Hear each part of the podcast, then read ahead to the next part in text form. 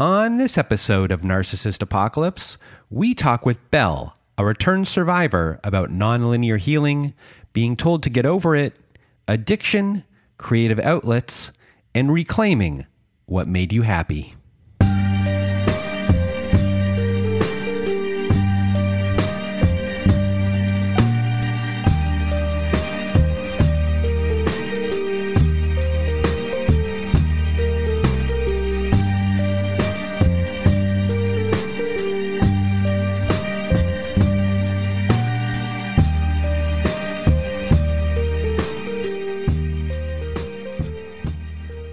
Welcome to Narcissist Apocalypse, everyone.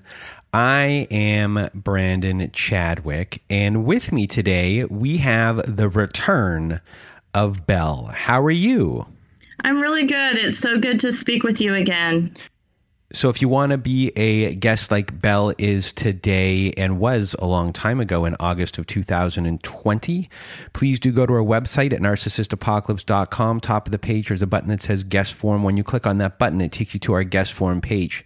When you read all of the instructions there, please do read all of the instructions. Send us an email at narcissistapocalypse at gmail.com or fill out our guest form and press the submit button. And please do send it in the format that we ask for. And Belle was our guest, as I mentioned, in August of 2020.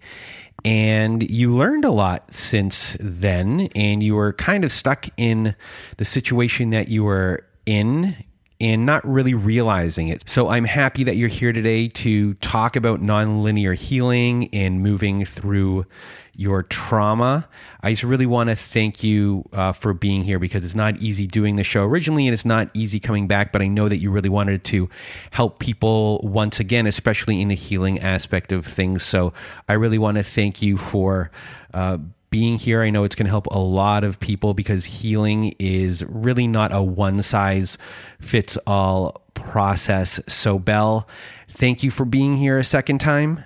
And the floor is now yours.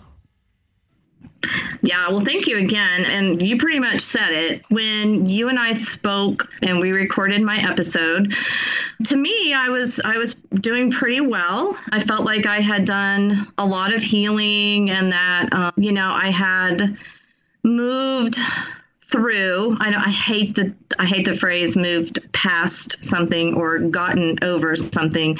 I think that's very negative, but I was moving through a lot of the things that had happened to me and I felt like that I had moved through quite a bit and you know hindsight from today looking back to then I, I, think I told you when we were chatting that I actually re listened to my episode last night and, you know, what struck me was that I could still hear so much uh, pain and so much sadness uh, in my voice. And I realized that from then to today, so much more has changed and so much more has become better and my life today it, every day it just gets better and better every day that i'm away from him every day that I don't have any I'm completely and totally no contact. He's he's blocked on every every arena and aspect that he could get a hold of me. He's been blocked and I feel free today. Then he still had a hold of uh, on me. You know, he still had he still had a, a, grip. There was still tentacles that he had that I don't think I really realized that he had because he still had power over my emotions. And I really think that that's one of the biggest differences between uh, when I recorded that and today is, is then he still had power and today he has none. And that is uh, the greatest freedom I've ever experienced. And just to kind of remind people, if they are trying to remember which story was mine, my my ex hole, as I lovingly call him, was is a narcissist, a covert, malignant narcissist. He also is a felon, and for part of our relationship, he was incarcerated, and so you know, there was a lot going on there. There was a lot that happened in the time that we were together. After we got married, is when the devaluation began in earnest. I'm also a psychotherapist. I practice in the field of addiction and trauma recovery. I primarily work with adolescents, but I also work with families and and you know a lot of the adolescents that I work with have been subjected to narcissistic abuse, narcissistic parents, that kind of thing. So, you know, it is kind of kind of in my wheelhouse, but but not really. But even with having all that knowledge, I still was completely fooled by him. And, you know, after after the the marriage happened and he believed he had me locked down is when, like I said, the devaluation really began. And so I went through about five years of extreme devaluation and him saying things to me like I, I must be a terrible therapist because I, I couldn't fix him because I wasn't fixing him. And so, you know, he undermined me at every turn. He undermined me about my physical appearance, my ability to be in the profession that I've chosen, you know, my ability as a parent, my ability as a wife. And I don't think that I really realized fully how deeply rooted those things were in me and how deep those tentacles of self doubt and pain were rooted until probably the last month or so with my therapist. Actually, we've been exploring a lot of those things. And I feel like today a lot of that has been, I've been freed from that, and a lot of that's been released. But, you know, getting there isn't easy and it's a super painful process. And you know, one of the things that I kind of wanted to to talk about as well that I've experienced, I don't know, I will imagine other people have experienced this as well, but when you're coming out of a relationship and a long-term marriage like I was with with a narc, you know, people want you to get over it real quick. And they get tired of you talking about what happened they get tired of you talking about the trauma. They get tired of hearing you say, well, this happened or that happened, or memories coming up, or, you know, they, they get tired of it and they don't want to hear it anymore. And it's really, that was a really hard thing for me, was when the people I loved, you could tell that they were getting tired of me talking, continuing to talk this through with them, you know. In fact, I was uh, just last week was with family, my brother, my sister in law. We all went to the beach and had a really great trip, and it was a lot of fun.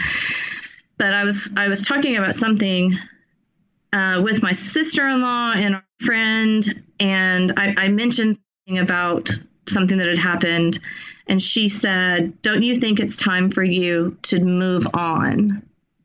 And that really kind of hit me hard because I thought, well, what is moving on for one thing. And if you've never experienced anything like what what we as survivors have experienced people don't understand. That's that's a whole lot easier to say than it is to do. And i kind of I, I admit i kind of snapped at her and i said you know that's easy for you to say because you've never had to go through the kind of abuse that i've gone through maybe if you had, you would understand this is not something that you just move on from. It's something that you carry with you and that you have to learn how to live with. And it's something that you process, uh, you know, frequently. It's it's something that comes up frequently. Some something will happen and bring up a memory, and you know you can either hold on to that memory or you can talk it through. I choose to talk it through, and because of that, I feel like I've I've gotten a lot healthier and a lot better because I have kind of been like, well, if you don't want to hear about it, that's on you, but I'm going to talk this through. Um, so I like to look through things from an addiction lens a lot of the time, and the people who listen to the show know that. And that's part of what you do for a, a living. And healing is not the same for everybody. Sometimes it's going to take people longer to get from uh, phase to phase. People sometimes just aren't ready for it. So, from the addiction point of view, victims and survivors can be seen as addicts, and addicts need to be held accountable. And part of recovery for addiction is that some people need to go to meetings every single day for the rest of their life sometimes and you're just being held accountable while you're there. And it's not that you're ruminating about these things and you're fixated on them. There's just still this addiction part of you. And that part has to be acknowledged and it needs to be held in check. So you don't go back to where you once were. And we can keep these things from happening again to keep yourself really just accountable um, and to kind of just get to a point in your life that you are living the way that you want to live, where you yourself are your higher power. And in the addiction world, I always say, you'll find a higher power. But to me, the higher power is yourself, and that it's your power is not in someone else's hands you know, and, and we're doing all these things so we don't slip back to the way things were before. So, is that something you think about from a clinical point of view? You being in this type of field, uh, is this the kind of the healthy way to do things? And is this something that you are consciously doing? I think that that is a that is a spot on question because all the research into narcissistic abuse and narcissistic abuse recovery points to the same process cycle of addiction. Your narc and that relationship and the uh, intermittent reinforcement that you get from your narc creates exactly what an addictive cycle looks like and, you know, I, I do think it's very similar. So if you're, say, you're withdrawing or you're getting sober from a substance, you have to go through a period of time where you withdraw from that substance, you heal your body and you heal your mind from the impact of that particular substance, right? So you get your foundation laid with that base level of recovery where you've separated yourself from this thing that's killing you, be it heroin, alcohol, or your narcissistic ex. And recovery is indeed it's a lifelong process. It's not something if you don't just like go to treatment for six months, get sober, get some good skills under your belt, and toddle on down the way. You have to work on this every single solitary day. For me, it's about reminding myself of where I was and where I never ever want to go again. And I would, you know, I kind of equate this as well with Al Anon. Um, you know, I work a lot in the 12 steps and on as, as a part of, of, of uh, the program that I work in. And so in, in Al Anon, they have the three C's, right? You didn't, you didn't cause it, you can't cure it, and you can't control it, right? So I didn't cause my narcissistic ex. I didn't cause his behavior. I didn't cause his actions. I didn't cause the abuse that he heaped upon me. I can't cure his pathology. We, we cannot cure these people. And I can't control his behaviors either. I cannot control how he treated me. I can't control the affairs that he had. I can't control how he degraded me. I can't control any of that. The only thing I can control is myself and what I did in response and what I continue to do in response to what happened to me. And so that's really a really great point that you made as far as the recovery process as well. It's not linear and we relapse. You know, we had good times. We really did have good times. And it's okay for me to remember those good times, but also to not lose sight of the fact that those good times were very, very tempered. So that shows growth. And I think for me, one of the things that has been super important, and I don't know, I don't know that everybody agrees with this or follows this line of thought that, that and so this is what's been good for me and what's worked for me. I have not dated.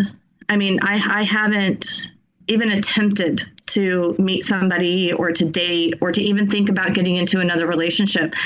And I don't really know when that's going to happen or or when I'm going to be ready for that.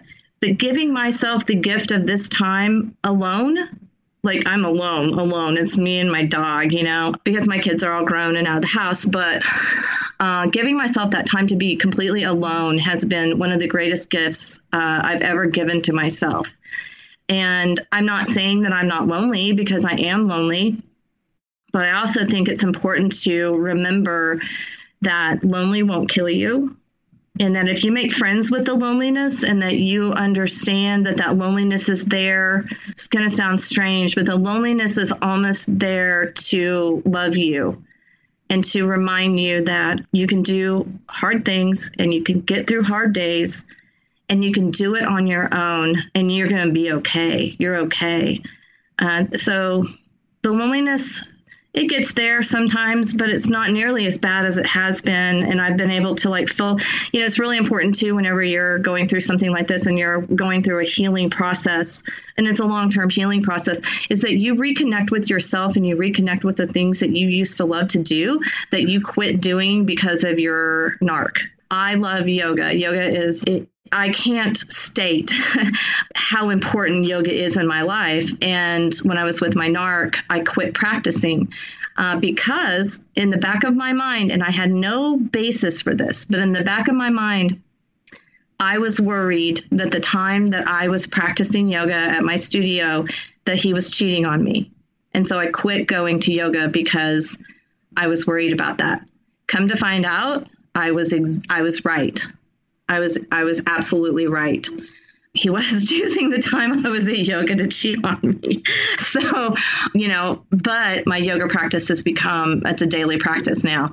And so I've I've found joy in that. I have been, you know, ex- sounds silly and kind of old lady, but I start I taught myself how to embroidery. And so now I've got this creative outlet as well that I didn't have before that I missed because I was so focused on him and his needs and walking on eggshells and trying to uh, premeditate his moods and premeditate you know what kind of uh, person I was going to find that night and so I've gotten back into this this creative part of me, you know, and I'm I, I consider it painting with thread, and I love it, and it brings me a lot of joy. So that's another part of recovery that can be tied to, you know, addiction and trauma recovery is that you have to find things to fill your time that was previously filled by that relationship and by that person. Because like initially when the ex-hole and I split, it felt like I just had this uh, sea of time and I had no idea what to do with it or how to fill it. And I realized all that time had been consumed with him, just constantly, like I said, just premeditating his moods and his needs and what am I going to fix him for dinner? And does he want to do this or does he want to do that? Or is he going to want to stay home tonight? Or is going to, you know what I mean? And that was a that actually I think is a hard adjustment, and not a lot of people really uh, talk about that too. Is that that there are like these massive chunks of time now that aren't that don't have a anything to do. You know, you, you have to find new things to fill that time with. So re-exploring like the person that you were before the abuse is critical too. People who know me really, really well lately I, I actually walked into my yoga class Monday night, and the instructor looked at me and she said, I don't think I've ever seen a person just glow with joy like you are right now. And I realized that she was exactly right, that I have joy in my life now. And before, all I had was fear and pain and confusion. And so when all of that left my life, it, it created space for joy to come back into my world. And I guess I'm just saying all of this because I really want the people who are hearing this, who are in the just in the beginning of this or still feeling that that intense pain and that intense despair and, the, and that feeling like nothing's ever going to be okay again because I was there. I felt like nothing was going to be okay again. That it will absolutely be okay again and that in fact you're going to look back and you're going to be so grateful for your freedom and it's going to be good. So it is pretty amazing to me to hear you today compared to the last time we spoke because before our recording last time you had like all these learning lessons you wanted people to have and we tried recording it with you doing it from the third person And that in itself was a bit of a lesson. There was a big difficulty in separating you from the story and the emotion attached to it. It's just really not an easy thing to do. And then we eventually got here, that we are here talking to each other today. So, in a way, maybe it was just time that needed to happen. What clicked for you? Uh, in your head? Like, where was the shift, the real shift that happened to get you to this point? So, I have to back up just a, a little bit in time to get to that that shift. But my ex narc he he did he really enjoyed the pick me dance and even after we divorced and our divorce was final and he was living with the woman that he had the affair with and eventually did marry he still had me on the line you know? He had he had one hand on me and the rest of his body was with her but he had a hand on me. And he was not letting me go. And i didn't have the strength to uh to separate myself from him. You know i still had that I call it smoking the hopium. You know, I had that hopium pipe in my mouth, uh, hoping, you know, hoping that he would uh, come to his senses and realize, you know, that he really did love me. I mean, this is a man who's like with this other woman, living with this other woman, planning a life with this other woman, but I still am holding hope out that he'll come back and he kept me on the line like that until I found out he married her. And the day that he married her, he actually texted me, and I did not know he was marrying her that day. He texted me that day and said, told me how much he missed me and how much he missed our, our conversations and how much he missed being with me and that he hoped that I was doing okay you know, just unbelievably manipulative garbage. And he married her that day. But the day that I found that out and the day I found out that he married her was the day that my freedom started. Now, that was the and that was the day that allowed me to start letting to to fully let go of him because he married her. You know, um, there, there went. There's no chance he's coming back to me. And also, what a piece of shit. You know, I think that was kind of that last straw where I was like, God, he is trash. This man is trash. And that was the break I that I had to have, and it was a brutal break. And I hope not everyone has to have a break like that, where it just feels like their whole entire insides have just been ripped in half. But that's what it took for me. So, was there a part of you that said that could have been me? I could have still been in this terrible drama, uh, but my life isn't going to be this anymore. And obviously, this hit you like a ton of bricks or like a Mack truck hitting you. But was I guess I guess was there a bit of relief, or does that not come until later, knowing that the drama for this other person uh, will always be there for that person? So, like, so eventually, were you saying to yourself, "Oh, thank goodness, like I don't have to deal with that anymore"? Oh my God, yes. I mean, as like the Mack truck analogy works with that too, because that Mack truck, when it hit me, it woke me the hell up. And I realized, oh my God, this is the most manipulative, maniacal, coercive human being I have. This man's evil. There's nothing redeemable about this man. There's nothing good in this man. Anything good I saw was was false. It was a it was a false thing.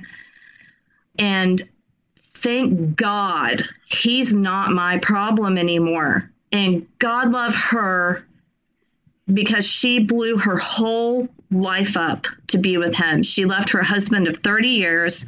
And, you know, I think about her sometimes and I think about the fact that, you know, she was duped just like I was duped. She was manipulated just like I was manipulated. She was used like I was used. I've had a lot of anger towards her, and I've but I also do know that he bears probably 90% of that responsibility because when he makes a decision that he wants a person, he's going to do anything he can to get that person and he will I think he enjoys how far he can push a person to get what he wants, if that makes sense. Like, oh, she's married. Well, I wonder if I can make her leave her husband. Ah, well, I made her leave her husband. I wonder if I can make her leave her children. Oh, look at that. I made her leave her children. Huh, I wonder if I can get her, you know what I mean? And it's a game I'm not engaged in any longer. You know, I mentioned having gone to uh, the beach and gone on vacation with my family. And I've done that a couple of times since all of that happened. And one thing that struck me was that my vacations are are infinitely better without him. Yeah, he would make sure that every vacation got completely and totally destroyed. It's it's nice not to have to be worried and afraid all the time about what somebody's if, if they're, if they're mad about something or if they've I don't even know how to say it, but it, it was just constant stress and constant drama. And, you know, these last two times that I've gone on vacation have just been so beautiful, peaceful. I don't have to worry about anything other than myself. And that is, that is just, I, I can't even express how liberating and how beautiful that is. So, before we uh, leave everyone today, what are your words of wisdom for your second time for everyone out there? so, I think my words of wisdom probably would be pretty similar to what they were before, which is go to therapy, go to therapy, talk this through, find a therapist who understands narcissistic abuse and what the recovery process is like. Because my therapist does, and that has just been, uh, you know, to just be validated and supported and listened to and believed is priceless. So go to therapy. If you have like disconnected to your from your friends through this relationship, reconnect with the people that that you love, reconnect with your authentic self find the things that you used to enjoy and start doing them again and just start creating a life that you you love. That makes all the difference. So thank you belle once again for being our guest on our show. Uh, a big big big thank you. And if you want to be a guest on our show like belle was today please do go to our website at narcissistapocalypse.com. Top of the page, there's a button that says guest form. When you click on that button, it takes you to our guest form page. Please read all the instructions and either send us an email at narcissistapocalypse at gmail.com or fill out the guest form and press the submit button. Please read all of the instructions and send it to us in the format that we ask for. And we're always looking for new stories. So please do send in your stories. And if you need support, please do join our support group at narcissistapocalypse.com. Top of the page, there's a button that says support group. When you click on that button, it, it takes you to our very own safe social network. And there we have Zoom meetings every Wednesday nights, Thursday afternoons, and Saturday nights. We have forum boards for you to post on and for your peers, other survivors to answer you, validate your experience, and support you along the way. We have ad free episodes and bonus episodes as well. So please do join our support group today. And also, if you need more support, please do go visit our friends at domesticshelters.org. So, there they have articles and resources to help you make sense of what you are actually going through. It's a fantastic resource that is there. They have every phone number, email address, and website for uh, shelters and domestic violence agencies as well. So, that's any town, big or small go to domesticshelters.org. It's a great organization run by great people. Hello to Ashley from domesticshelters.org. And that is it for today's show. So, for myself and Belle, we hope you have a good night.